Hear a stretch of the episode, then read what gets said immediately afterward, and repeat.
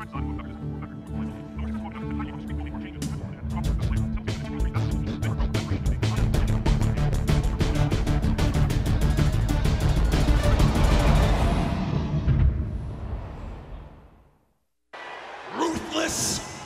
aggression. From 2002 to 2008, World Wrestling Entertainment produced the Ruthless Aggression era. Ruthless aggression. As a power vacuum formed in the wake of wrestling's biggest boom period, WWE producers and superstars alike worked to reinvigorate their company and recapture success and acclaim. In the process, a string of future Hall of Fame level talent rose to the top and enjoyed crossover appeal in the public consciousness. We're going to take a trip back in time and travel through this amazing period in WWE history. The matches, the storylines, the home media, and more. Every triumph and every heartbreak.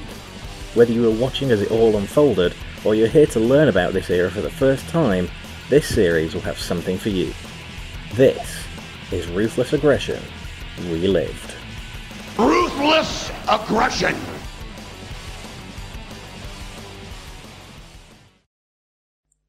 Since our last episode,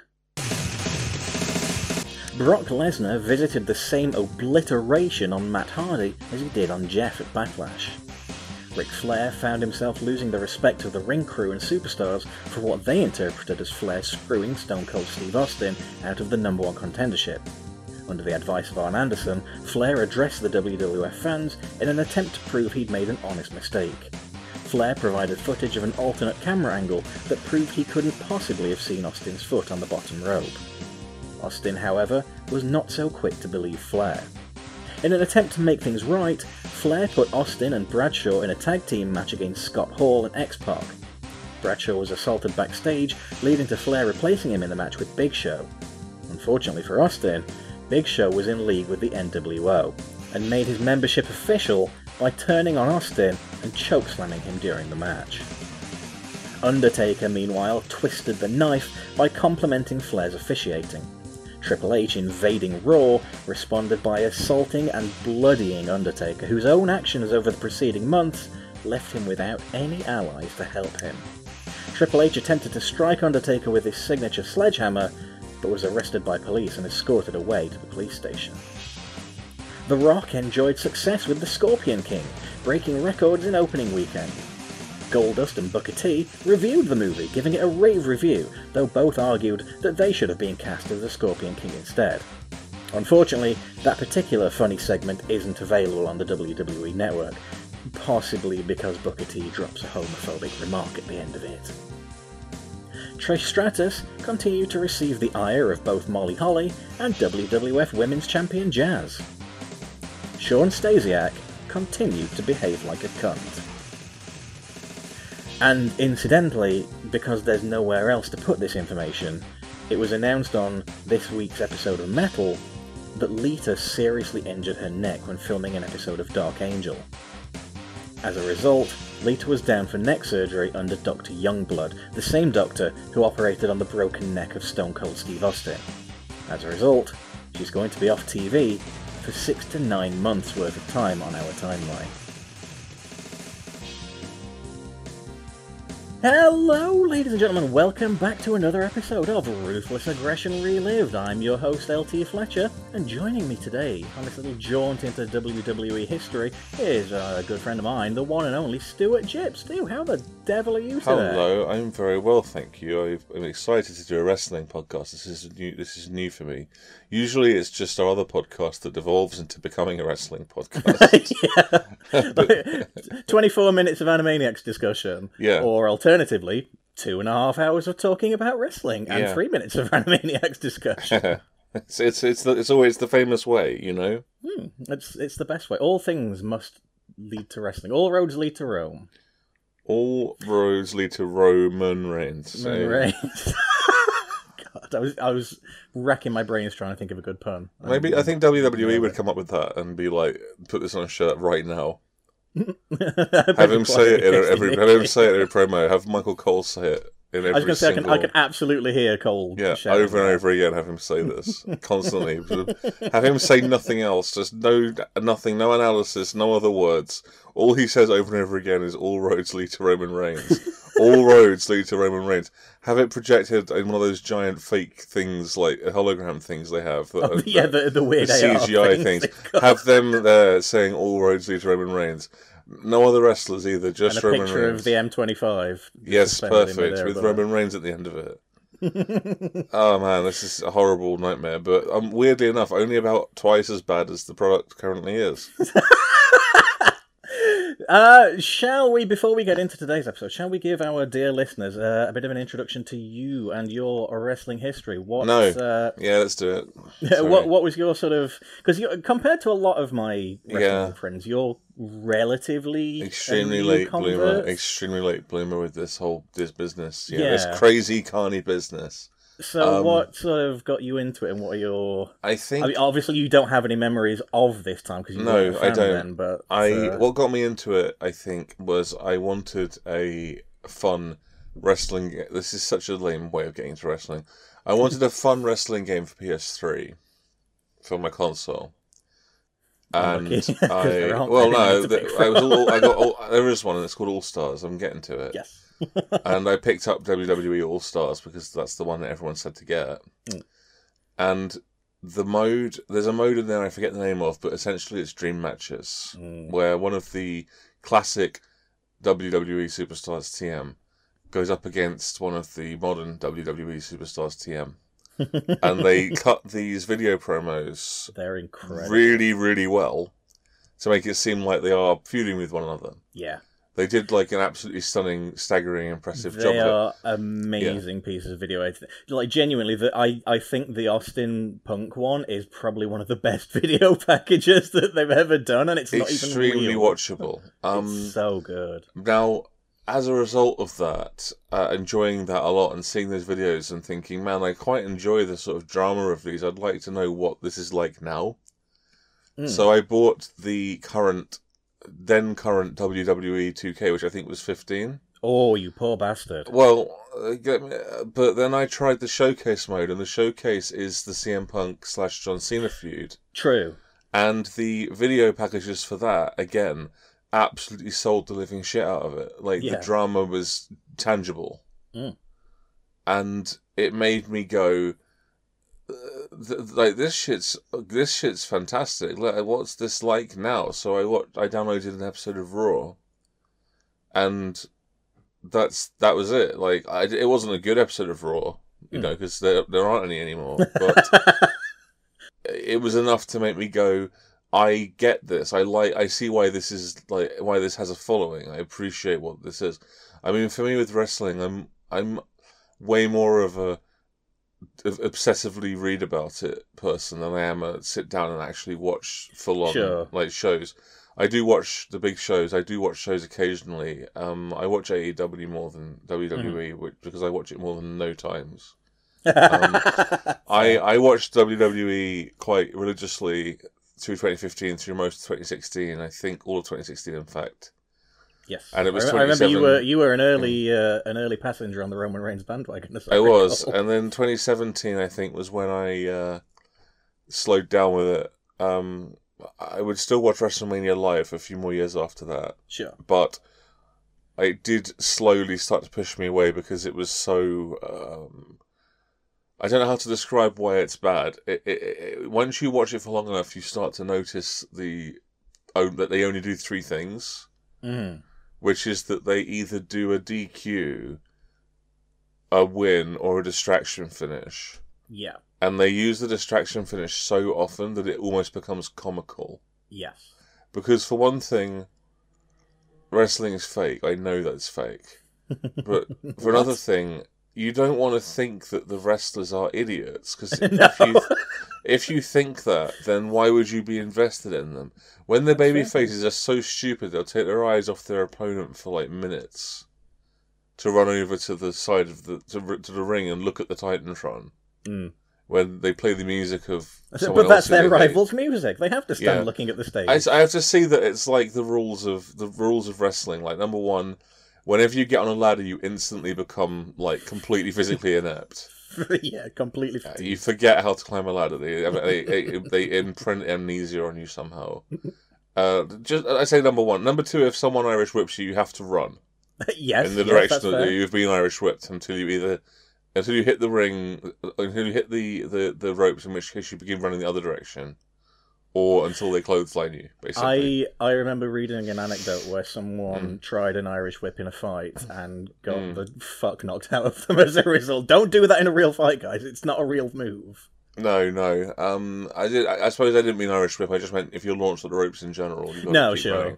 But, But I was just it- using it- it term does- it- yeah. the games. Yeah. It does. It doesn't make any sense as moves go. Like No. It it, it, it it's weird because you, completely Unlike while every single other wrestling move ever.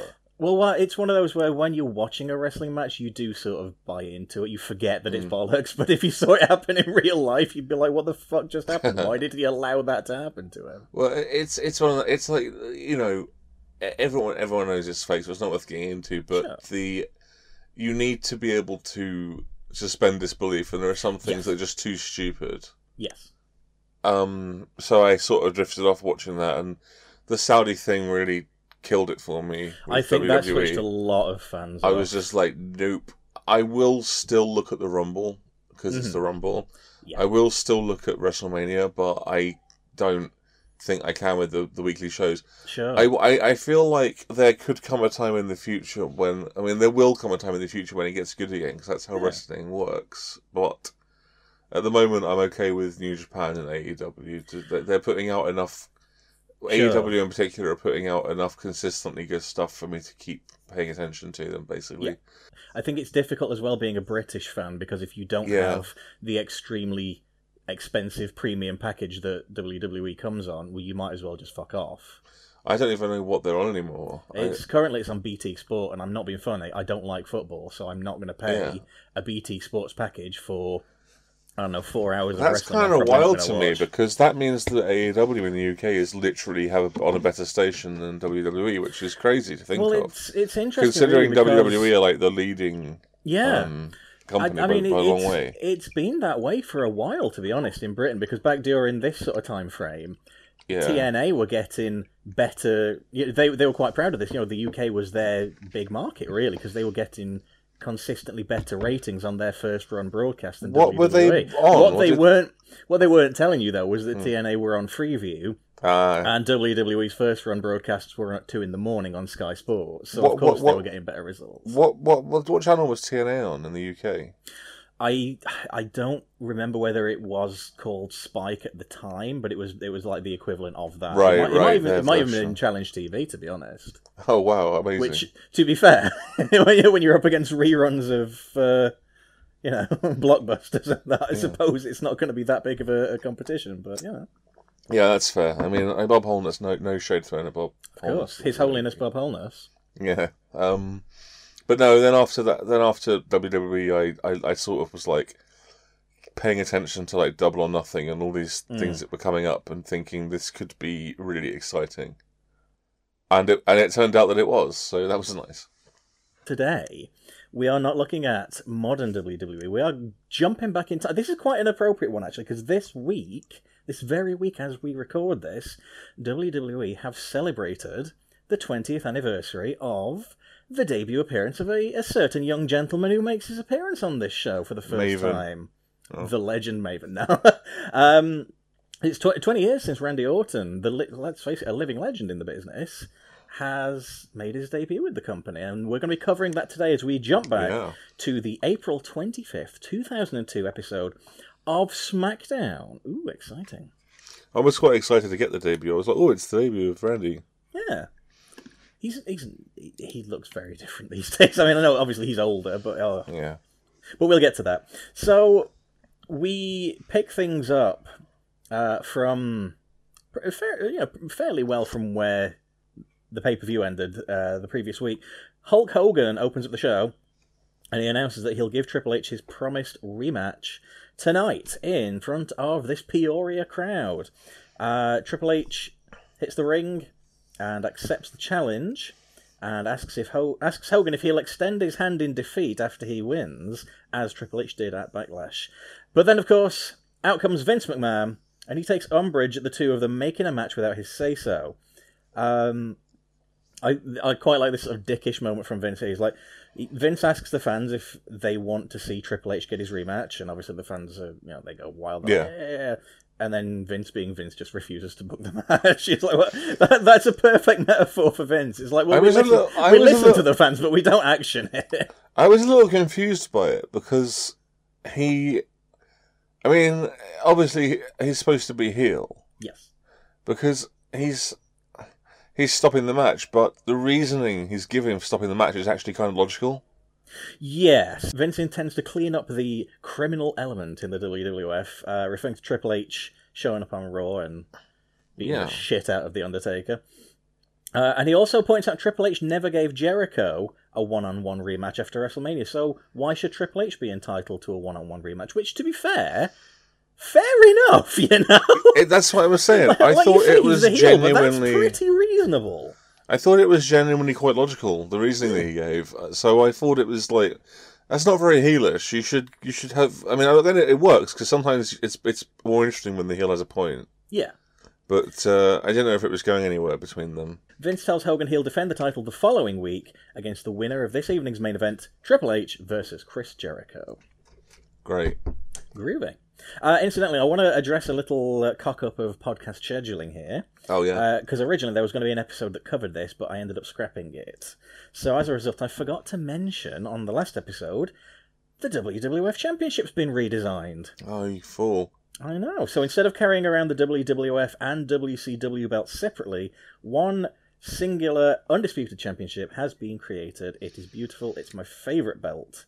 And I've got a replica of it because I'm a huge fucking Markazoid. That's so good because I was going to ask you what made it the undisputed belt because I thought that was when the WCW got and WWE titles got merged or something. The theory is because Hmm. WWF and WCW were the only global promotions operating at the time. yeah. They were they were technically the only true world belts. yeah. So once the two belts were merged, there was for the first time in about fifty years a singular undisputed world wrestling champion. and that was the one that Jericho won and became Yes. the undisputed. Okay, because that was I remember that's one of his main claims to fame is I was the first Yep. undisputed beat, champion. beat Rock and Austin uh, Yeah. in the same night, became the first Yeah. undisputed champion. So since Jericho won the belt, um, which was late the previous year, Yeah. they've just been carrying the two belts around with them, and obviously now we have a singular redesigned belt. And it's really strange that they went to the trouble of doing this now. Because in about a week's time, the company's going to get renamed, so they need to make the belt again with the new logo on it All right. which is a little bit odd. I had some thoughts on this segment. Sure, Um, but not many thoughts. I thought the pyro was epilepsy inducing, but that's kind of normal for yeah, sure. you know. And I, and I also course. think that the beautiful people is a really weird choice for a theme song for a wrestling show. It's weird, but I have to admit I love it. I mean, it rules. It's a great song, Hmm. but it's surprising. I don't know if I mean when I think Cole says Sunday marked one of the most historic nights in the history of the World Wrestling Federation. I'm not sure that's quite true. I'm sure that it's not true, to be Yeah, honest. I mean, I guess. Hogan winning the title again, like how many Sure. years after the after the last time? I suppose there is a degree of history there. Yeah. Um, Well, to say it's the most historic. yeah, that was weird. One one of the most historic, to be fair. I did say one of. Sure. Uh, still, and also, having Voodoo Child play and Hulkamania Hulk Hogan walk out is really weird. Like, Mm. he needs to be Hollywood Hogan. He needs to be in the in the NWO like colors for that to work for me.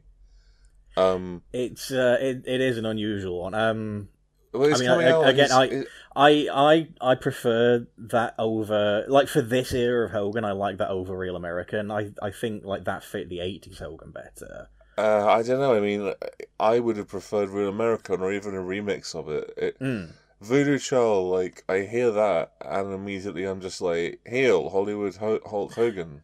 It it it, it does suit a heel better, I think. Yeah, like Mm. and know, also, they, of they called they called him Hollywood in this, and I thought that was just his NWO like um, technically speaking, he does he does keep that name for a good old while. I don't think he really like the fans wouldn't call him that, and I, I think on commentary he'd probably just be described as Hulk Hogan. But I mean, his Hollywood he years Hollywood were well Hogan. already behind him by this point. I think. Oh yeah, like the the the whole peak of the original NWO. That was that's a, that's that's dust in. Oh, I mean, the trail literally, he's us, not sure, getting but- cast in any goddamn movies. Uh, well, So- that's true. Yeah. I mean, Muppet, Muppets in Space was the last one that bothered, and I don't know when that was. I mean, he may have been. would- maybe that- he was cast in movies since then. I just didn't watch him. Yeah, well, I mean, it, I think it was one of those where they realised Hulk Hogan's probably only ever going to give you one kind of performance out of a Hollywood movie, and he's Yeah, not going to be a brilliant one. blockbuster. A brilliant one. But I mean, t- that- so we we've got another wrestler entering Hollywood around this time. We don't need no Hogan. I mean, yeah, they talk about that on this episode as well, don't They they? Um, too, yes. But to so to Hogan's credit, even though he is a cunt, to Hogan's credit, he looks like he's not just phoning this in. Like he's Oh, no. in pretty good shape. He's performing well, I think. Uh, having said that, I will come back to that when we get to the end of the episode. But uh, sure. He he's doing good for this promo. Basically, I thought this was a decent promo because most of the length of it is just the insane pop that he gets that goes on and on and on. And Oh on. yeah. Well, on on the first episode we did, Hogan had Yeah. a, a sustained minutes long pop for Yeah. it, and Hurricane Helms tweeted on on Twitter like the next day after the 20th anniversary of it, like they ended up having to scrap his match and basically rewrite the show That's on the fly funny. because of how long the segment ran. And he was, he was saying like he- he was he was saying it was worth every second of it, and uh, to be fair, it was because the crowd was so fucking. Hogan happy. with his fucking booking control again. I'm. I'm going to be honest, and I, I think I might have mentioned this previously. This is probably, for my money, this is probably Hogan's best period in WWE in terms of like an overall sort of thing. Obviously, you know, in terms of his yeah, I was about to say that- positioning on the card, the 80s run that's as strong as he's ever going to be. Yeah, But in terms of being an enjoyable, balanced character, this is the most fun run because, like, the fans love him, but Mm. Vince McMahon is also wise to his tricks and isn't just going to give him everything he wants. I mean, yeah, I was I was gonna say like if you were gonna if you didn't qualify that, Mm. I was gonna say, come on, man, like Hogan slamming Andre for the first Oh, time God, in front of yeah. 150 million streaming fans the the in, 900 the, su- in, the silver, in the Silver Dome, brother brother. uh, HH. Yeah, God. Um, I mean, part of me hearing this pop that Hogan gets, uh, knowing what I know, Mm. I get a little bit It's like. weird.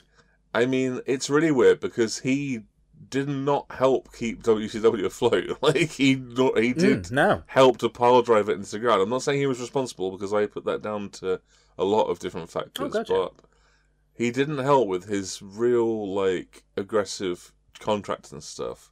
But then again, then again, Bischoff signed it, so Well, sure. what can I say? Absolutely. Um, I guess it's this is like a nostalgia tour for him in a way. It it is, and like Yeah. the, we we mentioned this last time. Like the fans, I think love the idea of Hulk Yeah. Hogan, but when you come to actually put him in a Oh long no! Now we match- have to watch Hulk Hogan matches. and he Exactly, can't- yeah. He can't Exactly. move. At least he's not going to prolong his career even longer by going to TNA or something. Wob, TNA, what's that? do, do, do, do. Um, yeah. I liked uh, basic thing again. Now I say I, I, I only highlight this. I'm not gonna do this the whole episode. but I Mhm. just whinge, okay? But I liked that Hogan put over Triple H instead of running Yes. him down because that's good face work. That's good booking. Like it's not that hard. You don't. Okay, I am gonna bitch a bit now. if you just make your opponent look like a fool, nobody cares if you beat them. Like Absolutely. Hogan, Promo 101. it, yeah, and they don't get it anymore. they don't It's like- understand that. like, if- you if have you- to say, say- "I hate this guy for these reasons," but Yeah. I know that they're a good. They're good. You know, Right. If Um, like the the heel, you know, if Mm. if the if the heel wants to run down the the baby face, that's Yeah. okay because they're a dickhead. But Yeah, the baby face shouldn't be beat, saying, yeah. the baby face shouldn't be saying, "Oh, you're nothing." Well, congratulations, you've just beaten nothing. What You does that make nothing. you? Nothing. Yeah. It's just they don't do it anymore, and it's not that. It's really easy. It's like booking one hundred and one. Yeah. Um, I have to say though, Triple H's entrance went on for so long that it actually made Hogan look kind of goofy because he was just standing there for like minutes, and I kind of feel like for these for these TV episodes they should kind of expedite that, like because this ain't a pay per view. Like I, I mean, do the big entrance to pay per view, but Sure. not for these little promos. Like there's no need. We're not uh, we're not quite at the period yet where Triple H has two theme tunes, one for wrestling and one for promos. Oh god. what a fucking lad! I mean, that said, I thought it was a pretty decent promo. Yeah, sure. it's Um, it's it's tricky because they obviously spent Mm. most of this previous month having babyface versus babyface because Triple H versus Hogan was not the original plan. Yeah. And then what was the original reaction- plan? Well, it it would appear that it was supposed to be Triple H versus Undertaker, which Right. we will sort of circle round to eventually. I I find my final note here is that I really I have to say I did think that Vince's Triple H impersonation was funny.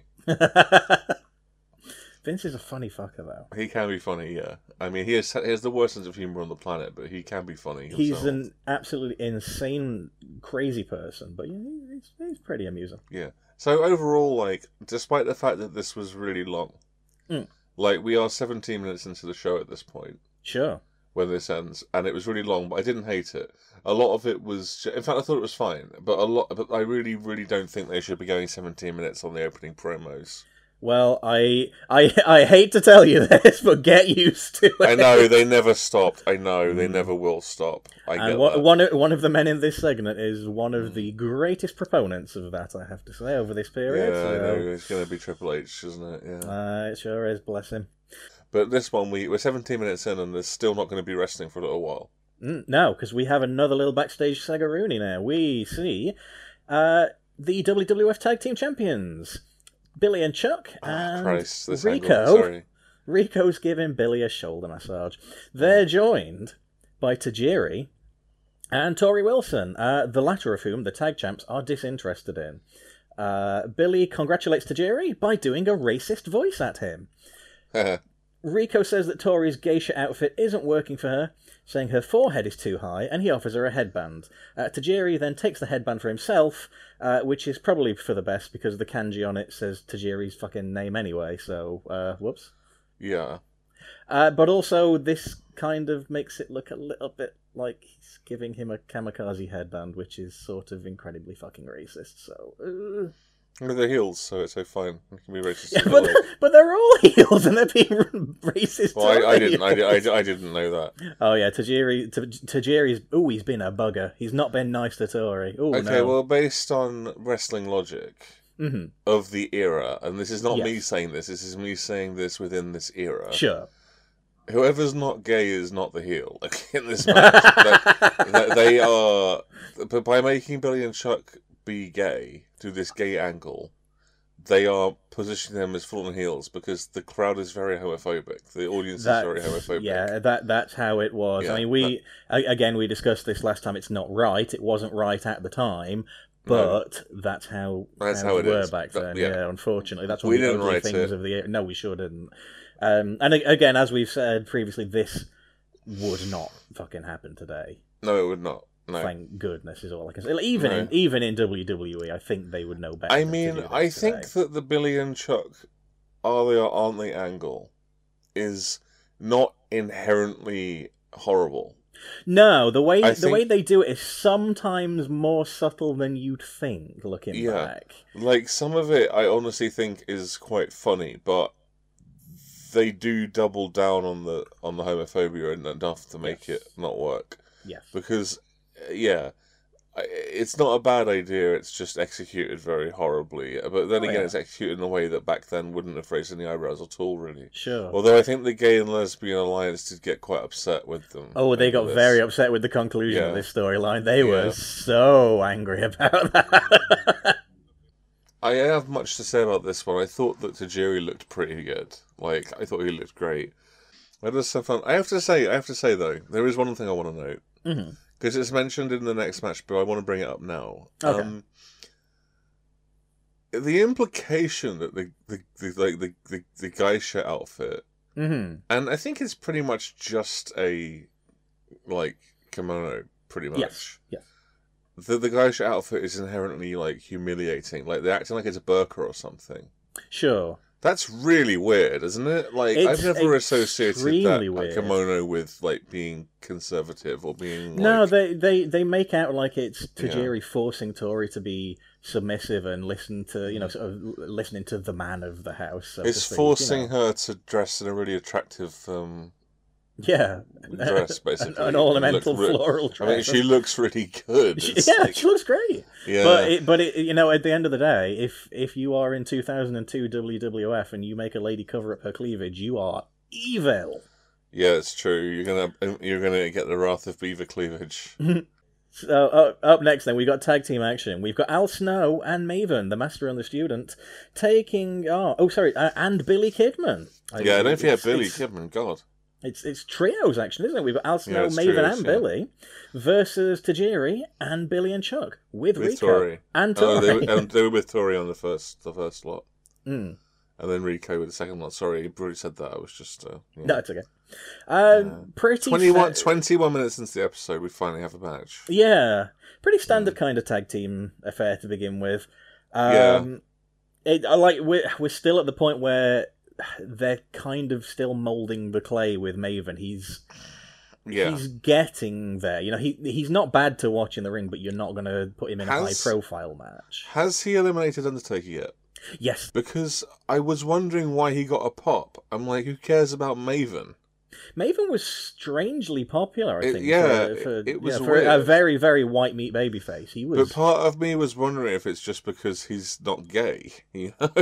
yeah, But then. I said that's what I thought. But then Al Snow gets no pop whatsoever because he's got big some guy energy. He's just some guy. Like he comes off. He does. He comes off as just being a guy who's just there, and That's- it sucks because he used to have a real identity. Al Snow's. I, I think he's underrated. He's. It's a weird one because, like, Al Snow, the guy, sometimes has some fairly odd opinions on things. I'll say, I, not not like bad. He's not like an awful bigot, to the best of my knowledge. But sometimes he does come out with some rather strange things. But Al Snow, the wrestler, I think probably genuinely a little bit on the underrated side. And as I'd like you say, when you give him a character, he's really Mm. fun to watch. When he was playing He- With a head. Demented Al with the head. Yeah. Brilliant. Loads of fun.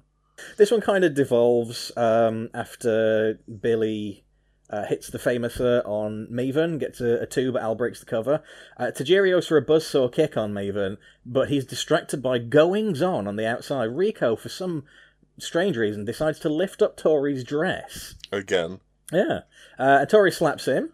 So, naturally, uh, Tajiri exits the ring to shout at Torrie for daring to defend herself.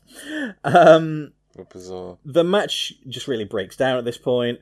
Uh, everyone fights everyone else. Uh, and then we get this really strange comedy sequence. Uh, Al and Maven rip off Billy and Chuck's trunks and reveal that they're wearing thongs because underwear is funny. yeah, especially when it's slightly like, T- two men in a thong. well. Yeah. So the Two tag two champs, thongs, even funnier. yeah, the tag champs flee. Al and Maven bear down on Rico. Torrie comes from behind and pantsers Rico, revealing that he too is wearing a thong. I want to give props to Rico for actually playing up to the bit here. Oh god, yeah, Because he does, he actually does the hopping up the ramp with his Yeah. shoes down his ankles. full on bunny hopping up the ramp. yeah, when Billy funny. and Chuck just ran to the back, but he actually went for it. He doesn't. He doesn't care. Absolutely, he's having he's having a good fucking time performing. Yeah, He gets a slap on the ass from Alan Maven as he That goes was hilarious. as well, which was very funny. yeah. Um, back in the ring, uh, Tajiri and Kidman fight, and Tajiri, like a big dumb motherfucker, tries to powerbomb Billy Kidman. What a stupid son of a bitch! Countered into a facebuster because you can't powerbomb Billy Kidman.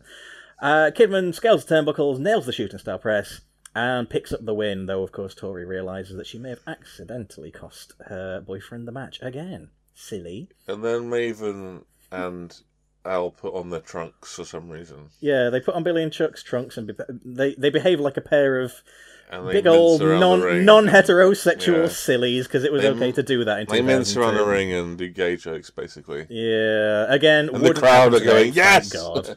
they can make fun of them, mock them. Eh, G- gentle bit of a fun match. This one. There's some decent comedy in it. I, It was I- alright. again, the the the haha they are gay stuff has not aged very Mm. well, but it was it was an okay comedy. It was alright. match. Yeah. At least I had a finish. It- well, that's for sure. Speaking of comedy, backstage, Kurt Angle, he's talking to a member of security and he offers to help the guy because he declares that this this security officer he's out of shape and Kurt says the new t-shirt that he'll be unveiling tonight is going to bear all of Kurt's accomplishments which as a result means the shirt has to be double XL or above for them all to be displayed. So he offers the gent a brand new Kurt Angle shirt at half price. Wow, what a cunt. I love Kurt Angle, man. Oh, he's great. When he first appeared, he's facing forward, and he should never do that. He's like a Simpsons character. he looks like the- he- he three looks quarter like- profile. He looks like the he looks like the son I am disappoint meme. Like he's got no. There's no definition between his shoulders and his neck and his head. It's just he needs to face sideways to look like a human being. there's there's a thing in his autobiography where he relates a story where he was at a party and a young lady said that he looked like a thumb. yeah, it's true. And it's like since I read that, that's all I can see when he faces front. His autobiography annoys me because it's cool, it's true, it's true, and it should be cool, it's true, it's damn true. it's so close, yeah. Yeah, they got it they, because they couldn't put damn. They should have called it something else for God's sake. It's true. It's fucking true. Yeah, exactly. Uh, we've got another little backstage segment here. In Mr. McMahon's office, some legs attached to Stacy Keibler are seen. Oh, that's Uh, Stacy Keibler. Yeah. Oh, I didn't know who it was. Stacy. She's absolutely gorgeous. She is astonishingly beautiful, man. She Uh, is. She's she's giving Vince a lovely old scalp massage. What what, what a pro! What a pro! Very nice of her. Very Absolutely. good. Her. What a, what a wonderful woman. Uh, Stacy uh, auditioned for the role of Vince McMahon's secretary. Basically, is what happened. Right. Um, the, if if you have even slightly been on the internet for any period of time, you will have seen at least part of the segment. The whole, like it, it was a big running gag thing. Like Vince had a procession of women to be his PA, and obviously the idea is he just wanted someone to sexually harass. Um, and oh, like, is this he- that thing of him falling off his chair? Yes, that's the one. Oh, okay. So he gets a procession of people who are like, you know, they're very professional and they want to do the job properly, and Vince boots them Yeah. out. Out comes Stacy and she gives him a lap dance, and Vince Ah. keels over from, you know, blood loss rushing to his lower region, presumably.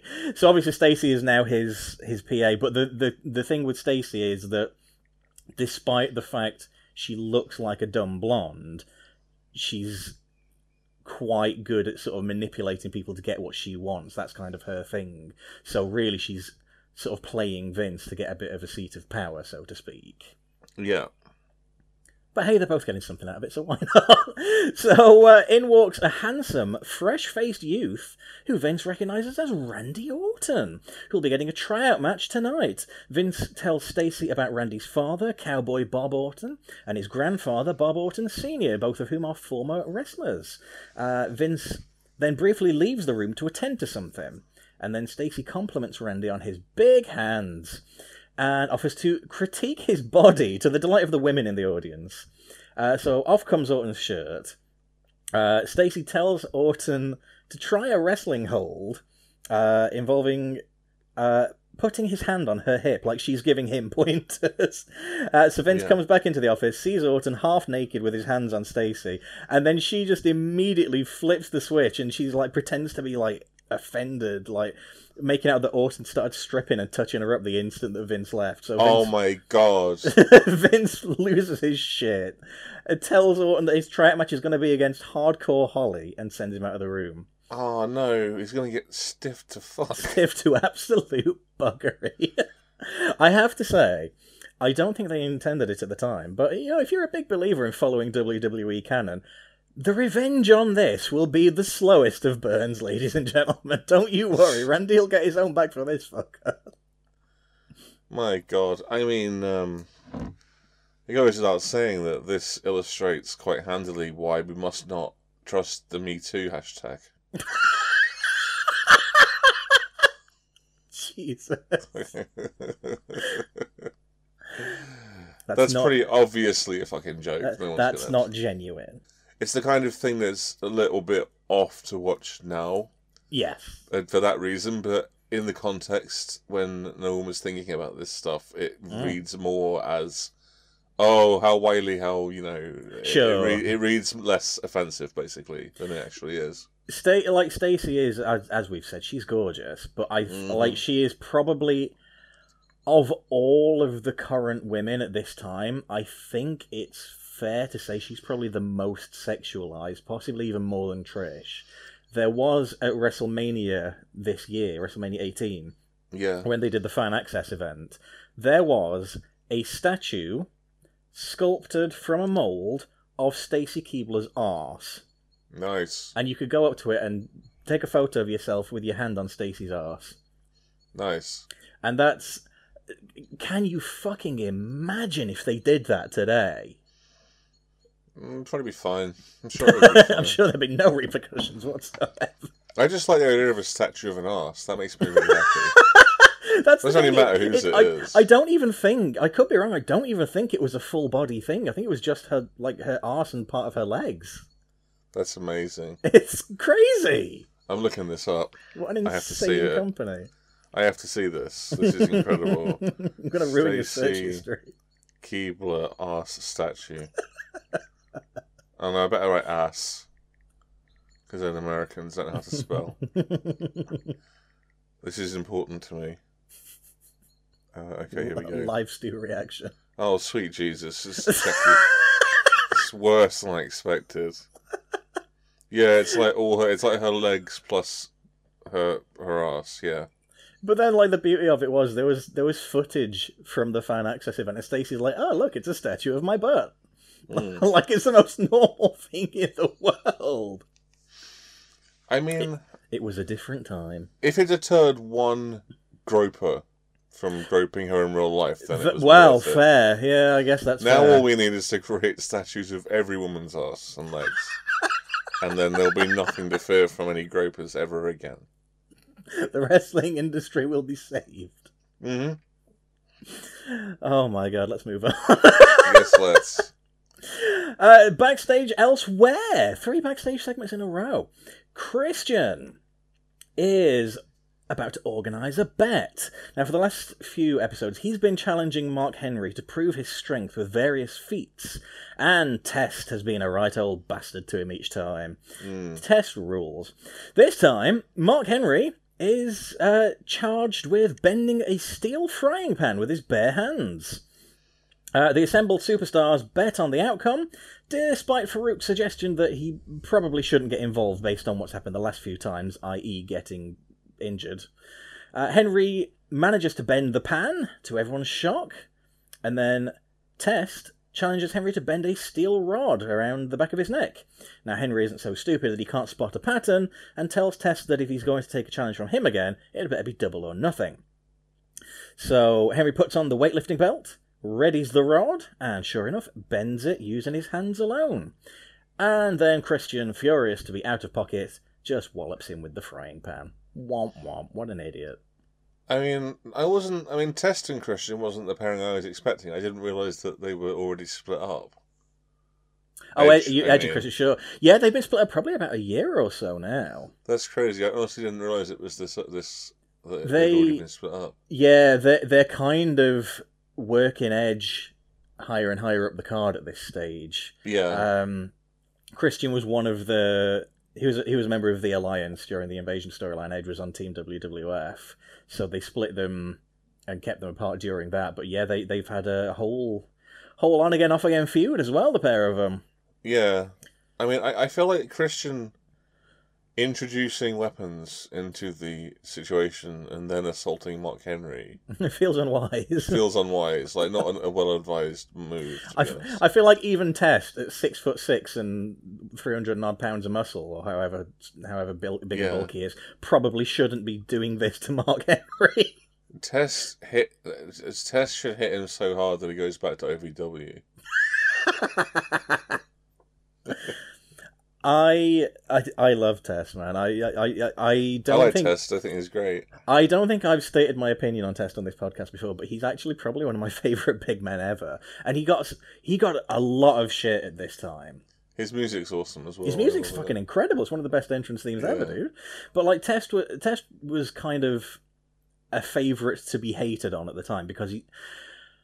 Like, don't get me wrong, I, I love a technical wrestling match, but sometimes if I'm watching wrestling, I just want to watch a big bastard kick the fuck out of someone. And every move that Test does looks like he's murdering a guy, and it's so cathartic to watch. And it's nice that there's been, in recent years, there's been kind of a swing in people going back and sort of watching Test you know, actually, he was pretty good for a big guy. He, you know, he does that style Yeah. very well. I, I don't, you're never going to see headlocks and hammerlocks in a test match, but honestly, I don't fucking want that. I want him to knee a guy so hard in the sternum that he doubles over, you know? Yeah, I just want to watch him kill a man out there in the ring. Also, he is pieces. he is the best person to ever do a big boots, quite frankly. Hulk Hogan, fuck off. So then we have our first singles match of the evening. We have Hardcore Holly taking on the debuting Rookie Orton in his blue and yellow. Yeah, for- um, Fairly basic sort of action, this one. Really. well, It's- Holly doesn't know that wrestling is fake, so he just he's, clearly he is very clearly stiffing him at points. And I, oh, I, yeah. Well, I read Holly's autobiography, where he comes across as okay, Mm. but he he comes across as also very much like, yeah, it's it's you need to learn the road. It's like you need to learn your place. So if you're young and you're in the ring with me, I'm going to beat the shit out of you. Yeah, he's Like, very much real- got that real- old school mentality. Yeah, and it's a little bit like, oh, come on, hardcore Holly, don't be a dick. I'm gonna be honest. yeah, Holly is Holly is laying it into him. Um, in, like you say, a lot in this match. You know, there's some really hard shots. There's the old Yeah. hand grenade punches on the ropes, which look brutal. yeah, yeah. But the thing is, messed up as it is to say this, this is probably one of Holly's gentler matches against a debuting star. Hmm. There are some Yeah. later on, in particular, where he is absolutely evil to them. But anyway, yeah, Hardcore Holly, bit of a bastard in the ring. Uh, it's it, like I say, it's, it, this feels fairly basic. It feels like it was designed to get Orton used to TV audiences. He's done a couple of dark matches at this point, Mm. but you know, obviously the cameras are on now, and he's sort of got to get the positioning down. He before the end of the year, he's going to be a pretty major character, so they're Yeah. they're kind of getting him used to that. It's it's it's an all right sort of match. Uh, ends with um, Holly going to climb the turnbuckle, obviously going for the the beautiful hardcore Holly dropkick. Um, Orton gets a, a, a two count off a fairly good dropkick of, uh, of his own at one point. Yeah, it was Um, a decent dropkick, I thought. But uh, Randy shoves Holly off the turnbuckle, hits a diving crossbody. Holly rolls through, catches a two count. Randy trips Holly with a drop toe hold, rolls him up with the Oklahoma roll, and picks up the upset win. I, I do like how uh, either they haven't given Orton a finisher, or Holly just decided I'm not taking your finish, so he just gets a roll up. I'm not. I don't know. I'm not letting you kick me in the in the head. I Yeah. want you to kick me in the head. now listen here, kid. I'm gonna hand grenade punch you in the chest like ten times, and then you're gonna win with a roll up. Mm. So yeah, what do you what do you think to this one? Just I mean, much on this one? it's not long enough to really rate. No. You know, it's fine. I Yeah. think it does a fine job of getting Randy Orton the the, the fluke win. sure. Uh, Holly's stiffness actually improves the match in a way because it makes Hmm. the drama feel more intense. But I hate saying that because he shouldn't be doing it. Yes. Uh, but he No- is not a, like, not I a mean, big fan of paying your this- dues through physical violence. Me, I don't like that. Well, the slaps are fine. Like they are Sure. a wrestling move. I Sure, think it's sure, like the chops. I have no problem with the slaps. It's when he's doing, when he's supposed to be doing fake face punches and is really clearly driving more into Mm. them, or when he's uh, there's something he does early on. I've actually forgotten what it is, but like the first move he does is just really blatantly stiff. yeah, Um, I'm not crazy about that. I think there's a degree to which you can excuse some measure of stiffness in wrestling because it's every you're, you're gonna overshoot sometimes. That's just sure, how of it is. course. But when you set, when you go into the ring and you're thinking, "I'm gonna hurt this guy," like you're not wrestling. The, No. the whole point of wrestling is that you're not supposed. Make it look like you're hurting them. I I appreciate I appreciate when you have a selection of new talent. I appreciate trainers will sometimes work them beyond Yeah. exhaustion because they want to weed out the ones who aren't serious. I get that. But Yeah. when this guy's made his way to TV and they're clearly making a big deal of him by having him. You know, his first segment, he's there with Vince McMahon. Yeah, They've mentioned whole- he's yeah. a he's a third generation WWE superstar. This is going to be a big deal wrestler. I, Yeah. me personally, I wouldn't watch that and then think, hmm, better go out there and stiff the fuck out of him. Well, I'd, I'd be I'd be taking care with him, honestly. I wonder if maybe the reason why he didn't go too hard on him is because Vince had said, "Don't stiff the fuck out of." this yeah, quite possibly. One." maybe I don't know. And hey, I mean, here we are, twenty years later. It's paid off. Mm-hmm. Randy Orton, uh, future Hall of Famer Bob Holly, maybe not. I don't know. They'll they'll need some slots filled in. Like, he might be back. They'll run out of main eventers eventually. yeah. Uh, backstage, Kurt Angle peeks under a canvas, and he's pleased with the t-shirt design beneath it. Uh, he has a little conversation with a WWF photographer, saying the shirt has to look perfect in the shots. Edge, cheeky little Canadian that he is, sneaks in the back of the shot like a cartoon character, winks at the TV Guns camera, the camera. Yeah. Yeah. and then heads out the other side of the screen. Kurt carries on talking. Edge sneaks back out, pauses to smile at the camera again, Yeah. then leaves. But he's carrying something with him. What could it be? Hmm. Whatever uh, it is, it totally reeks of awesome. It does. Well, we don't have to wait too long to find out because after the ad break, Kurt makes his way to the ring where the canvas is set up, awaiting the grand unveiling of his t shirt design underneath it. Uh, Kurt gets on the mic and ignores the dueling you suck and what chants to tell the audience they are poor and smelly, and Peoria sounds like a UTI. He's right. Then- it does. It does a little bit. Kurt They should then, have said. They should have chanted. He's right. It does. Kurt then acknowledges how very fat the fans are, telling them that it is to their advantage in light of his shirt, which is available only in double XL or larger, so his accomplishments can be visible on them. His accomplishments that he then humbly lists like a very gracious man that he is. Uh, to round things off, Kurt reminds the fans they are fat and have bad skin, and also they are pathetic, but that's okay, because his t shirt will make them feel like winners. Uh, so before he can pull the canvas off the shirt and reveal it, Edge makes his way to the ring. Kurt wants to know what Edge is doing and reminds him he beat him at Backlash the last week.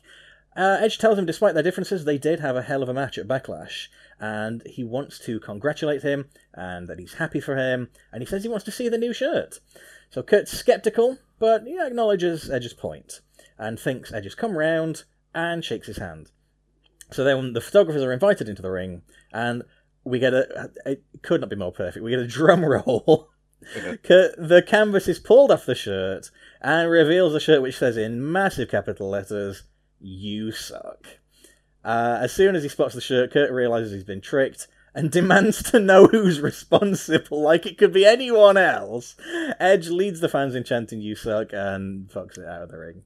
Good stuff. well, when this segment started, Mhm. As soon as I saw the canvas, I just was like, "That's probably going to say you suck or something." Yeah. But like, and then I, it did. uh, You know, I was right. Yeah. But like the shirt, technically, if you're wearing it, what it actually says is "you suck." Like you suck. Not the person wearing it. Yeah. So it's actually a pretty good shirt. It is a good shirt. I, I had and still own and can see from where I'm sitting the baseball cap variant. so I, I I can wander about wearing a hat that tells everyone who lays eyes on me that they indeed suck. So the the power and strength that it gives you. I mean, I, I thought the segment was fine. It was obvious what the joke was going to be from the beginning, Sure. but Kurt sold it well enough. I enjoyed the fact that he didn't see it for ages after it had been revealed.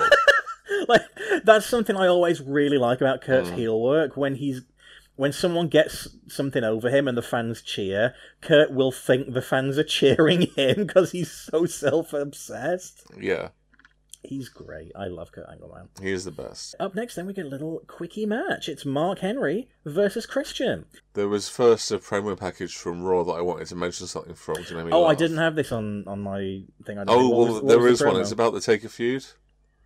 Oh, right, right. Uh, basically, there's a bit where they're where Triple H is punching Taker, Mhm. and they've overlaid it with punching sounds. It's hilarious. Oh god, that's grim. It's really funny. Also, Taker with his shirt off in jeans is really weird.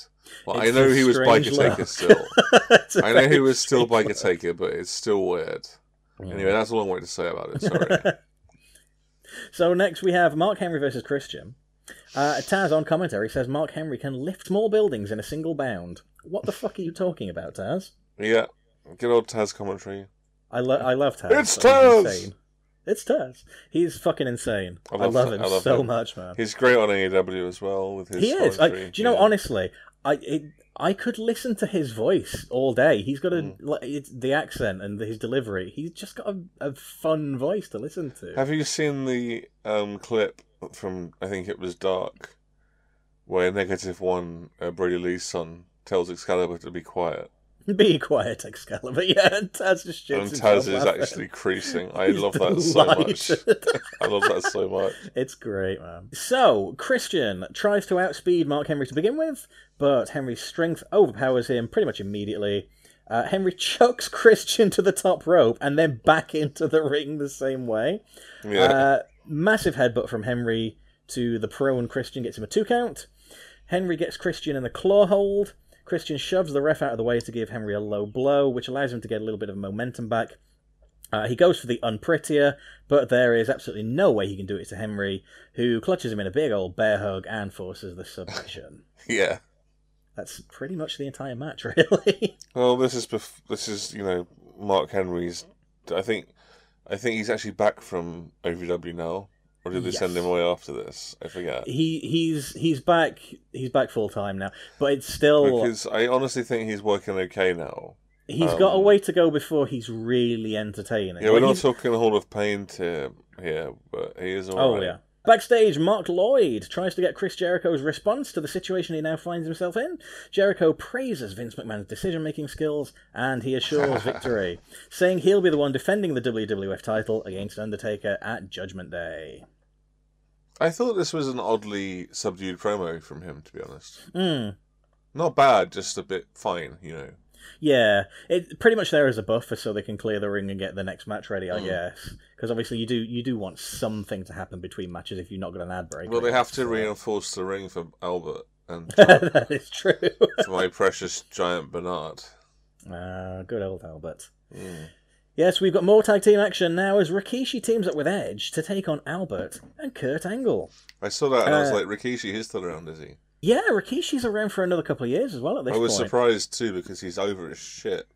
Oh god, yeah, he's well popular. So Michael Cole mentions that The Rock will be appearing on David Letterman's show the following night, which is interesting because quite clearly the WWF have not yet come to terms with the fact that their homegrown talent has outgrown them. yeah.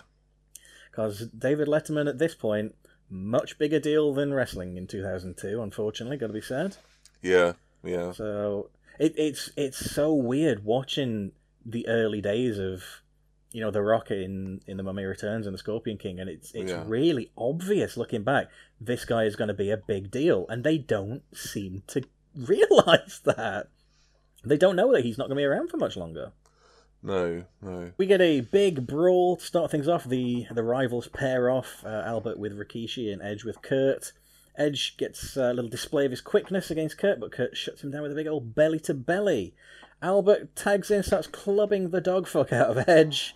Uh, impressive chicken wing suplex from him as well. Mhm. Um, we get a bit where uh, Ed- shoves Albert into Kurt and then hits Albert with a spear, and then Kurt dives into the ring to break up the pin at two. Pretty cool stuff there. Uh, Kurt knocks Rikishi off the apron, attempts an angle slam, uh, but Edge gets free, hits Kurt with the face crusher. Rikishi and Albert tag in. Rikishi is absolutely on fire, power slams the shit out of Albert, throws Kurt into and nails him with a big old butt bop. Rikishi clothesline Kurt, gives Albert a Samoan drop, and sits on his chest, but Kurt again breaks the count at two. Rikishi charges Albert in the corner. Albert flops to the floor, which of course sets him up for the stink face. Uh, available now in new DLC for WWE 2K22. Uh, Kurt hits the ring, gives Rikishi an angle slam, stands up into a spear from Edge. Albert beels Edge out of the ring and eats a big old thrust kick from Rikishi. Uh, Rikishi goes for the banzai drop. Kurt distracts him long enough for a bicycle kick Baldo bomb combo from Albert, which gives the heels the win. Uh, after the match, Edge continues to beat up Kurt at ringside, but Albert puts a stop to that and throws Edge into the ring. As Albert holds Edge in place from behind, Kurt brings a chair into the ring, but Edge kicks it into Kurt's face, gives Albert a low blow, comes swinging with the chair, and the heels retreat. Mm. The goodies win the day. Hooray! But they still lost. And Albert gets the pin as as he should. Yeah, because he's great. Yeah. kind of a this is interesting because they, they are in the middle of building up Albert, so obviously they don't want to like they're clearly going towards Albert versus Rikishi here, but they don't want to give that away just yet. So they throw an Edge and curtain to do the Yeah. the exciting bits of the match, so to speak, while the other two just club the shit out of one another. Which again, I am okay with. Yeah, Albert gets the goddamn win because he should do. He's cool. That giant Bernard, I love him. But never mind all that, ladies and gentlemen. D-Von Dudley has undergone a transformation. Upset at the breakup of the Dudley boys, Devon was told by Mr. McMahon to go and find himself. And as a result, he's had a spiritual reinvention as the preacher Reverend D-Von. Uh, and he appears in this little segment now where he walks through the crowd with a collection plate to collect money for Mr. McMahon's building fund. Uh, that is until a fan swipes the collection plate and runs away. D-Von gives chase. Uh, the fan collides with a security barricade and the money spills everywhere. D-Von, as all true men of religion must, beats the absolute tar out of the fan, throws him through a propped up piece of wood leaning against the barricade for some reason, Yeah. and then he tells the fans that this should be a lesson, calls himself divine intervention, and tells the fan, Thou shalt not steal. It would have been funny if, after throwing him through the pointless, inexplicable wood, another wrestler had come out and gone, "Oh no, my wood, I was leaving that there for safekeeping. My wood! I I can't believe it. you used my wood in one of your wrestling tricks." Who would have thought that putting D-Von Dudley near some propped up wood would result in someone going through that wood? Completely unforeseen circumstances. I think this. Uh, I thought this segment didn't really work because, like, I mean, I guess the idea is that he's meant to be a heel Yes. because he's a religious and b going really hard on this one guy. Yeah. But like, he stole he stole money from the church collection plate. so like, I mean, that's really bad. So isn't it right that he have the absolute pace to beat out of him? Yeah, I mean it's it's difficult to it's difficult to sympathise with people that steal from The church collection You stole But- money from the church collection plate. I love that so much, man. I love it so much. Fucking hell. I yeah, it, it is a strange one. I mean, like you say, obviously D-Von is the heel because religion in wrestling, ugh, perish the thought. hmm I think it's really funny. Like Bruce Pritchard mentioned on his podcast, like Vince McMahon was like, oh, you know, give, give him pointers on how to deliver his promos because obviously Pritchard used to be Brother Love, who was kind of a, a heel preacher kind of character. Yeah, yeah. But like, apparently D-Von's father is a preacher. It's like, shouldn't you already know how this works then? Weird. Backstage once more, Kurt Angle finds the security guard from earlier leaning over a drinking fountain. Kurt demands the guard's assistance in locating Edge, spins him around, and sees the guard is wearing a nice new double XL You Suck shirt. Kurt curses Edge and storms off. Doesn't he actually say like something like "curse Edge"? yeah, literally. Yeah, Curse that Edge. curse that Damn Edge. you. That's ridiculous. Curses foiled again. I honestly think he says "curse that Edge." Like, what's a ridiculous thing to say? I love him. I um yeah, I like this. I thought it was a funny little gag. The the same guy from before that he's now got the U suck shirt. It, it was a it was a good little callback. Yeah. So then we have, ladies and gentlemen, the main event of the evening. The WWF Championship number one contendership is on the line as Chris Jericho clashes with Triple H. Oof. Yeah. Uh, so fairly kind of standard heel coward work from Jericho to uh, Yeah, start this one yeah. off, just doing his damnedest to avoid getting a beating. Triple H works the arm but keeps getting cut off by Jericho. Uh, we get fairly early on into this. Triple H is he's cut somehow. I don't not quite sure what happened there. Uh, Jericho catches Triple H in a sleeper hold, and the the blood just pours from this cut on Triple H's head. Yeah. Uh, Triple H breaks the hold, attempts a sleeper of his own, but Jericho gets free. Both men end up dizzying one another and flop over, and oh, oh, you'll not believe what happens next. Triple H stumbles headfirst into Jericho's bollocks. Oh, oh, oh, oh God Almighty, kill me now. Uh, as the match is going on, Undertaker makes his way into Vince's office. Uh, I mean, me personally, I love when they have a match and they cut away to a fucking segment during it because that really makes you think that the match is important and worth paying Yeah. attention to. Especially when it's the main event. Yeah, especially when it's the main event for the, you know, with with championship implications, with two of your biggest names. Whatever, guys, whatever. Yeah, yeah. I think things kind of pick up again a little bit. Triple H gives Jericho a fucking astonishing spine buster for a two count. Uh, j- just some good back and forth generally. I It's, I enjoyed it. I thought it was a decent match. Yeah. actually, yeah. There's there's a cool sequence where Jericho attempts a drop kick. Triple H catches him, flings him with a slingshot towards the turnbuckle. Yeah. Jericho lands on it, then leaps off and lands into a pedigree, which Jericho then switches into a backslide. Just just constant counters and reversals. Really, really cool stuff. Yeah, it was fun. Yeah. What I thought was interesting is this is, um, I believe, the third time in this episode where they've teased a chair shot and not had a chair shot. Mm. And that makes me wonder whether or not they are still able to do chair shots.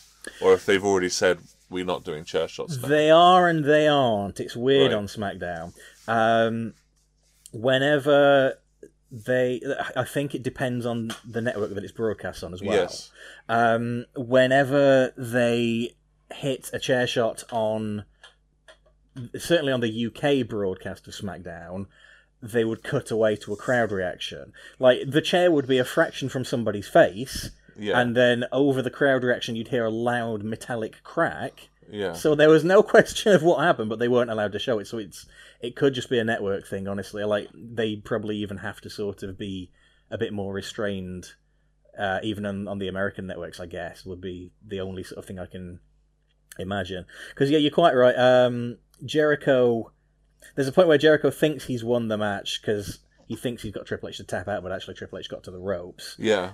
so Jericho grabs two chairs from ringside, but he conceals one of them from the ref. So the ref goes to get rid of the first one. Jericho swings the other high in the air. Triple H stops him with a kick to the gut and gives him a DDT, then shoves the other chair out of the ring. So obviously, like you'd think, turnabout being fair play, you close that little sequence off with Triple H nailing him with the chair. But Yeah, yeah, yeah. uh, Triple H anyway pins him, gets a two count. Uh, then a fairly late match punch trading sequence, which ends with Triple H hitting the pedigree. Triple H about to get the win here. Undertaker arrives at ringside.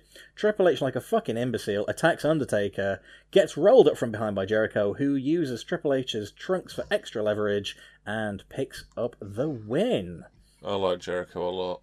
I like Jericho. He's it's difficult goat. not to. Goat tier. I love him. He is very good. After the match, Jericho and Undertaker gang up on Tripper and beat him silly. Undertaker gives Triple H a chokeslam. Jericho puts Triple H back in the walls and Trips taps out, but to no avail. Undertaker brings the chair into the ring, tells Jericho to let go of Triple H. Jericho obliges, but before Undertaker can use the chair, Hogan hits the ring to make the save, clotheslining Undertaker at the ring, and Jericho flees like a little coward baby man. Hogan in slow motion, you mean? Yeah, little Hollywood Hulk slogan. Slow Mogan. Yeah. Slow Mogan. Uh, hey, that's good. That's going on a shirt. Hogan knocks Undertaker over the barricade, chases him out of the arena through the crowd, and Jericho celebrates atop the ramp because when all is said and done, next week he will be challenging for the WWE Championship. Pretty, pretty good match. I mean, like, of course it is. I mean, two, I wish two, it hadn't two been- greats. I wish I hadn't been distraction finish. You know. Yeah. I, I think this like this is playing into a larger thing of Undertaker kind of scheming. Because at Backlash he ensured like he Undertaker kind of was a little underhanded in how he beat Austin, but that was sort of Austin's own doing in a way. But then once he determined he would be the next number one contender, Hogan uh, Undertaker made it so Hogan would be the one holding the belt because obviously Hogan he thinks is the easier challenge than Triple H, and now again Undertaker is uh, the the idea is that you know Jericho is going to be a, an easier sort of threat than Hogan is. Yeah, yeah, So, and obviously he doesn't want Triple H anywhere near that main event either. So, yeah. Agreed. So it's all kind of scheming on the part of So uh, the dead man. Hogan can't wrestle, and he also can't really run around anymore. Yeah, he he's not he's none too fast on his pins. Yeah, none too fast. Like th- this uh, nostalgia tour, as we said, it, this is actually kind of short lived. We are already coming up on the end of it because, as you say, they they have realised pretty well quickly. Hogan can't keep up with the younger guys, and I mean, like even at this point, I say younger guys in wrestling terms.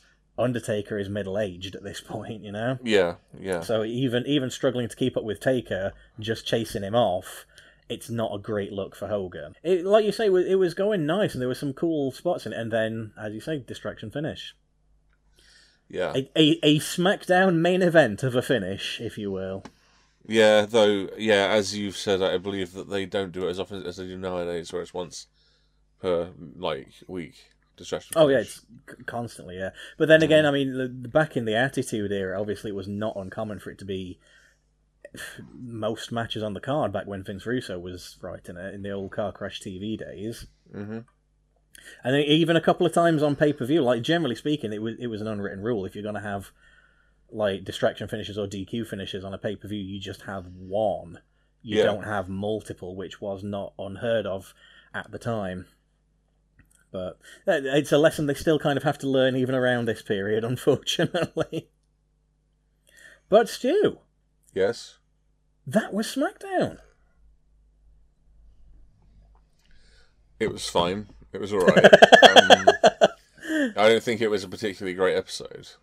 It was it was all right. Yeah, I it, it was it was fun looking back in 2022, like rewatching this. Like, oh my god, that's Randy Orton. He's tiny. He's like he's he's a small little baby man with no tattoos. That's Yeah. kind of fun. But there's not much. I the, the Kurt Angle and Edge stuff is funny. I got to say though, there wasn't really anything on the show that made me think, God, this was awful. No, I mean, I'm not. Unlike you, I don't love the racism. Um, Do you know? Somehow I knew you were going to turn that back on. yeah, me. sorry, I, I had to. Um, don't No, I, mean- I, I, I, I, I should obviously qualify the Uh, yeah, racism, obviously. the sexism, the homophobia. Obviously, that is bad. But in That terms of the actual wrestling content, there was nothing here that No. made me go fucking hell. The, I think Jesus." the only thing I didn't, sorry, the only thing other than what we've already mentioned that really bothered me was the what chants by the crowd. yeah, which Because unfortunately, why don't even they get bored of it? Yeah. like, you know. but unfortunately, they are here to stay. Regrettably, so uh, we got to get used to them buggers. hmm But on the whole, yeah, like you say, it was it was it was an all right episode. It was Yeah. Fine. The main event was the match of the night easy. I thought, yeah, sure. uh, but I, th- I mean, uh, it breezed by compared to like Oh god, yeah. the modern stuff. I would say. There, there was never a point at which I was not sports entertained. Uh-huh. I'd agree with that. Yeah. And really, what more can any wrestling fan ask for? Well, 50 quid cash in hand would be nice, but that was never going to be an option.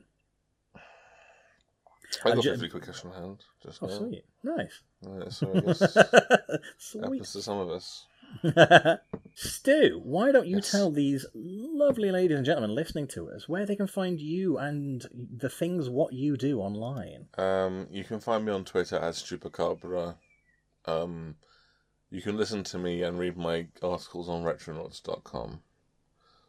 You can listen to my podcast, Animania Chat, with, with dear, dear Luke Fletcher here, I've heard of it. where we talk about Animaniacs, and this, the twist is that I hate Animaniacs, but that's sort of evolved a bit now. So watch, listen to it. And, Mm. I'm winning him over. I'm winning him over. And you'll see. He's going to come out um, of it a bigger fan than I am at this rate. There's also um, uh, the Dillcast with. Gobbler and Grizz, Very where we talk about every single Dilbert comic ever, but mostly it's just us sticking around, uh, very fun. which is fun to do. And all other projects you can find on uh, on on Twitter at Chupacabra, like my my webcomic Mary Hell, etc. Yes. Although that's on hiatus at the moment, so I don't really want to promote it. Well, I I mean it's on hiatus, but that gives people the perfect time to go through and read it all. That's true. MaryHellComic.com. It's good. We like it. It's, it is good, isn't it? Thank you. Yeah. Right then, ladies and gentlemen, I will see you on the other side of the ad break, and I will see Stu, uh, well, probably very soon because we're on Discord, and I'll see him in like 20 seconds after pressing record. So, all right. But it, it's been lovely chatting the shit with you about good old wrestling, man. Yeah, it's been fun. And we'll have to have you back on. At some Yay, let's do it. So thank you once again ever so much for coming on, Matt. It's been lovely having you here, and we will see you again with any luck. And uh, yeah, I'll see the rest of you in about a couple of minutes' time. Bye. Goodbye, goodbye, listeners. Started in 2015, the Bar Godcast was started by three mates looking to watch and critique every WrestleMania in order. As Andy, Ian, and Lewis explore the history of marquee WWE pay per views, they also have to navigate the problematic business practices of one Vince McMahon. And as a result, they now watch and review pay per views from other promotions. So join us as we desperately cling on to any semblance of love for professional wrestling on the wonderfully intermittent wrestling podcast, The Bar Godcast. Before we take a dive into our mailbag, it's time first for our regular profile segment. And this time we'll be looking at one of the main event wrestlers from today's episode. He's a multiple time world champion, and once you see him in action, your life will never, ever be the same again. It's Chris Jericho.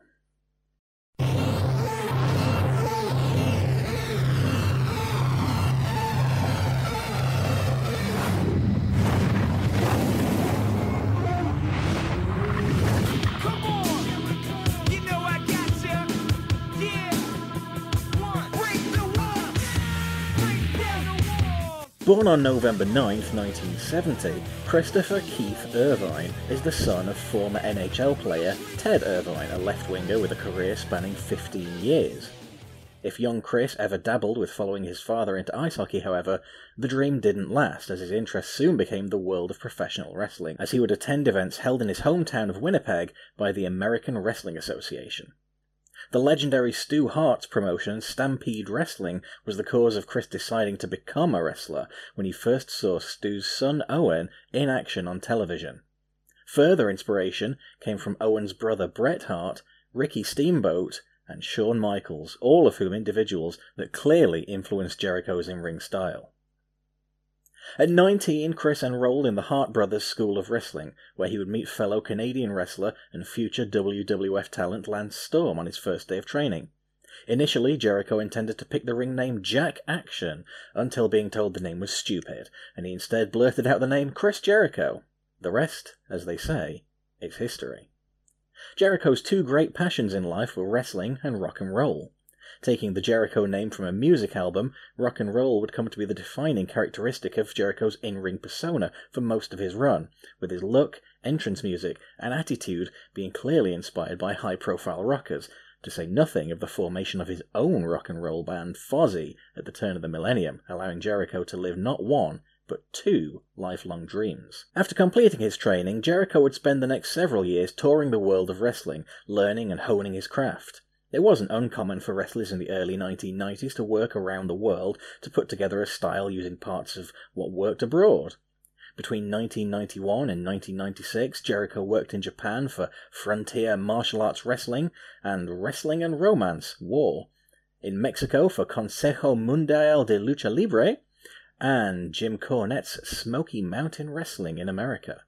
In Mexico, Jericho eventually picked up the name Corazon de Leon, the English translation of this, Lionheart, later becoming one of his nicknames in America too. Jericho is perhaps best known to American fans of this period for his team with Storm, particularly in SMW, where they were known as the Thrill Seekers. As a matter of fact, the team were considered so good that when the WWE began the slow process of uploading SMW episodes to the WWE network, they usually prioritized episodes which featured the Thrill Seekers. Come 1996, Jericho had reached the attention of Paul Heyman, owner and promoter of Extreme Championship Wrestling. Jericho had also captured the attention of top wrestling talent Chris Benoit, Perry Saturn, and future WWF champion and Attitude Era headliner Mick Foley. As a result, Heyman brought Jericho in to work for ECW. His stint in the company was short, lasting only around half a year, but he worked with a laundry list of ECW's top names, including Foley, Taz, Shane Douglas, Sabu, and Rob Van Dam. Along the way, Jericho picked up the ECW World Television Championship. This short but sweet run caught the attention of the higher ups of World Championship Wrestling. Jericho was brought into WCW in August of 1996, right after his final appearance in ECW. Jericho spent the early part of his run in the company as a babyface, coming up against NWO talent in various formations. But it would be in pursuit of the Cruiserweight Championship that Jericho began to really hit his stride. Whereas the World Wrestling Federation famously focused on larger wrestlers, WCW put time and effort into making their Cruiserweight division one of the highlights on their programming. Even if an episode sagged, viewers knew they'd get something amazing out of the Cruiserweights, with some incredible high flying and technical wrestlers from Mexico, Japan, and North America. Working with the Cruiserweights allowed Jericho to work with some of the all time greats of the industry, including Rey Mysterio Jr. and Eddie Guerrero, both future legends of the business. It was a feud with Dean Malenko in which Jericho delivered probably his most fondly remembered promo in career history. Malenko was known as the Man of a Thousand Holds because of his expertise at submission wrestling. Jericho asserted that he was a better wrestler than Malenko, and he was the man of 1004 holds. To prove this, Jericho wrote a list of all 1004 wrestling moves he supposedly knew and brought it to the ring, unfurling a comically lengthy piece of paper which he then proceeded to read out on air. As the show returned from ad break, Jericho was still reading the list. While Jericho was the heel, it was difficult for most fans to not be amused at his blatant lying, coming up with moves that simply did not exist, and padding out the vast majority of items on the list with armbar. Ultimately, this would prove to be emblematic of Jericho's work throughout his career. Even when behaving absolutely appallingly, fans would find it difficult not to be entertained by him, due to his natural gift for comedy. Another memorable skit saw Jericho get increasingly frustrated and angry as he headed to the ring for a match, but as the camera following him documented, he couldn't find his way out of the backstage area. Things didn't remain sunshine and roses for Jericho in WCW. The company's lack of understanding of his character frustrated him. WCW evidently saw more in Jericho's comedy than they did his wrestling.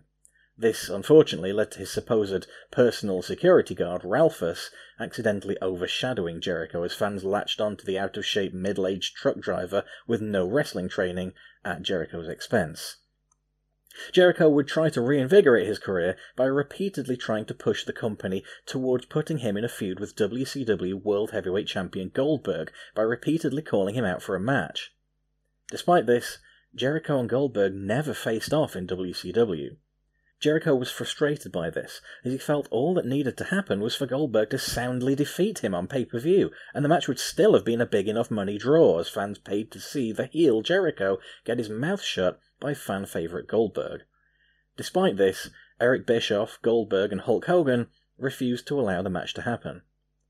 An additional knife twist came when Jericho's girlfriend bought an action figure double pack of Jericho and Malenko. Jericho realized to his horror that the receipt for the figures read Hogan Sting, which meant he and Malenko would receive no royalties from any such sale, and Hogan and Sting would make money for a sale they never made. Jericho further says he once received a royalty check for zero dollars and zero cents from WCW, a number he knew to be factually impossible. Jericho had had enough, and he left WCW in July of 1999. Towards the end of his WCW tenure, Jericho had received the attention of WWF chairman Vince McMahon. The two had spoken on the phone, but McMahon was smart enough to know not to talk contracts with Jericho while he was still a WCW performer, knowing such conversations would be illegal. However, that didn't stop McMahon from inviting Jericho to the McMahon family mansion. Jericho, still a WCW talent at the time, was invited to be part of a booking meeting with, among others, McMahon, then WWF head writer Vince Russo, and McMahon right hand man Bruce Pritchard. Vince asked Jericho for his opinions on the finishes to the show they were laying out, and Jericho duly gave them. The discussion of contracts never once came up during the meeting. Jericho would later learn that the purpose of the meeting was to see if McMahon could trust him. Jericho never breathed a word of the meeting to anyone at WCW, and earned Vince's respect as a result. Jericho's World Wrestling Federation debut was planned meticulously in advance. Rather than simply bring him in unannounced or in the middle of the card, Jericho was to debut in the biggest possible fashion. Not only would he debut in a segment with The Rock, he interrupted The Rock for his debut, something which few men would dare to do. With Millennium Fever running rampant as the year 2000 loomed, the WWF began displaying on their programming a video of a countdown clock ticking down, the countdown to the new millennium. The clock ran out not on July 1st, 2000, but at the precise exact moment Chris Jericho made his WWF debut, earning him the nickname Y2J after Y2K, year 2000. Jericho worked closely with McMahon and The Rock to craft the segment down to the word, and the result is one of the most fondly remembered moments in wrestling history. In truth, Jericho's star seemed to fade faster than expected in those early months in the WWF. Somewhat meandering in the mid-card, Jericho's first feud of any note was against Chyna. Later pitting Jericho against the similarly incredible in-ring performers Chris Benoit and Kurt Angle earned Jericho the respect of the fans, who were starting to feel he was being held back once again. Painfully, Jericho was intended to be in the main event of WrestleMania 2000, but was switched out for Mick Foley, who, admittedly, was the original planned entrant for the match. The WWF, keen to rebuild Jericho, tried an experiment on the April 17, 2000 episode of Raw. Jericho challenged WWF champion Triple H for the latter's title, and won when referee Earl Hebner, incensed at Triple H's repeated poor treatment of him, made a fast count and awarded Jericho the title. However, the decision was overturned the same night, and the championship reign is not recognised. The experiment proved a success, however, as fan reaction to Jericho's win proved there was an appetite for Chris Jericho, WWF champion. Ultimately, in 2000 and early 2001, Jericho would still have to take a back seat in the main event picture. The Rock, Triple H, Kurt Angle, The Undertaker, and the returning Stone Cold Steve Austin were largely overshadowing everyone else on the roster. But since business was so good and everyone was making money, it would have been hard to complain. And Jericho was always a featured performer on any card he appeared on. And as for Triple H himself, he was taken out with a quadriceps injury in a tag team match pitting himself and Stone Cold Steve Austin against the team of Jericho and Benoit. In 2001's Invasion storyline, following the WWF purchase of WCW, Jericho would be a member of Team WWF, though his inability to work with The Rock made him a questionable ally on a number of occasions. Jericho won the WCW Championship, now the property of the WWF, in this period, defeating The Rock. This cemented Jericho as a main event player and granted him his first World Championship reign. Jericho's on off feud with The Rock would come to a head at Survivor Series, where Team WWF and Team Alliance fought for control of basically the entire wrestling landscape, and Jericho attacked The Rock in a jealous rage, almost costing Team WWF the match. At Vengeance that year, Jericho came out very much on top. He defeated The Rock once more for the WCW Championship and then went on to defeat Stone Cold Steve Austin in the same night for the WWF Championship. The feat, now completely inimitable, saw Jericho defeat the two biggest stars in the company. Nobody has ever, before or since, defeated both The Rock and Stone Cold Steve Austin in the same night. Both men are easily on the list of the top three biggest wrestling stars of all time. But moreover, in winning the two world championships, Jericho had become the first undisputed world champion in wrestling for decades. Jericho would cap off these feuds with singles wins over The Rock and Austin at the following two pay per view events, before clashing with 2002 Royal Rumble winner, the returning Triple H, who completed his redemption and returned to the ring with a decisive victory over Jericho in the main event of WrestleMania 18 for the championship. And that leads Jericho to the start of our timeline. In many ways, Chris Jericho was one of the unsung heroes of the Attitude Era, always the bridesmaid, never the bride. But the Ruthless Aggression era would see Jericho become one of the company's top stars. His almost incomparable ring work, amazing character work, and skill at reinventing his persona see Chris Jericho become what we know him as today one of the greatest of all time. And you lucky listeners have it all to look forward to.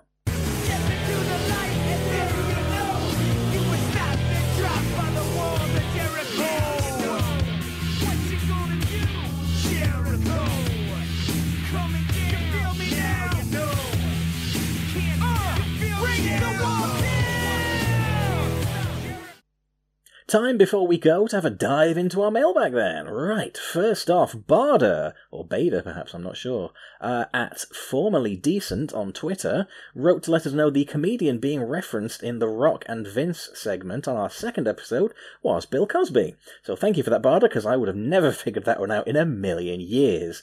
Barder also adds they're really enjoying the podcast and they grew up during this era, so they're fascinated hearing it from a different point of view. Also, fuck Bill Cosby. I agree, Barder. Fuck Bill Cosby. Thank you for getting in touch with the show. I really appreciate your comments. Austin Chu at Achoo, I sneezed. Excellent Twitter username, Austin. Says of the episode we covered today, Kurt Angle's like Charlie Brown to Edge's Lucy, with Edge's attempts to make Kurt believe he's being sincere, being like Lucy trying to get Charlie to kick the football only to pull it away at the last moment. Plus, everyone hates Kurt and tells him he sucks. Uh, that's a fair point, Austin. You did, however, miss the most obvious comparison, which is that neither Kurt nor Charlie Brown have much going on in the old scalp department. More on which in future episodes, by the way. Thank you for getting in touch, Austin.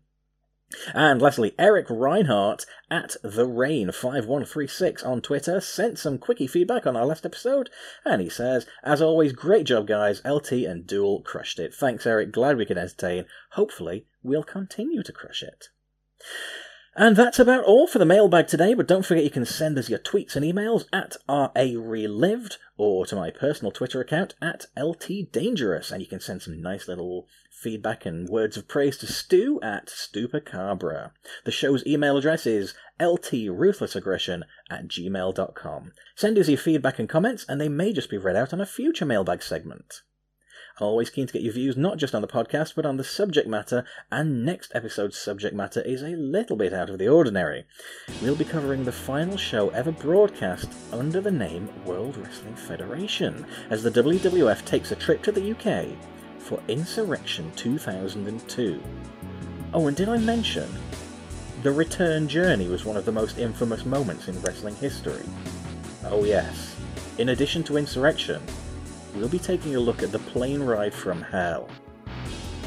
Until next time, guys, thanks as ever for listening. Send those tweets to at RARelive and emails to ltruthlessaggression at gmail.com.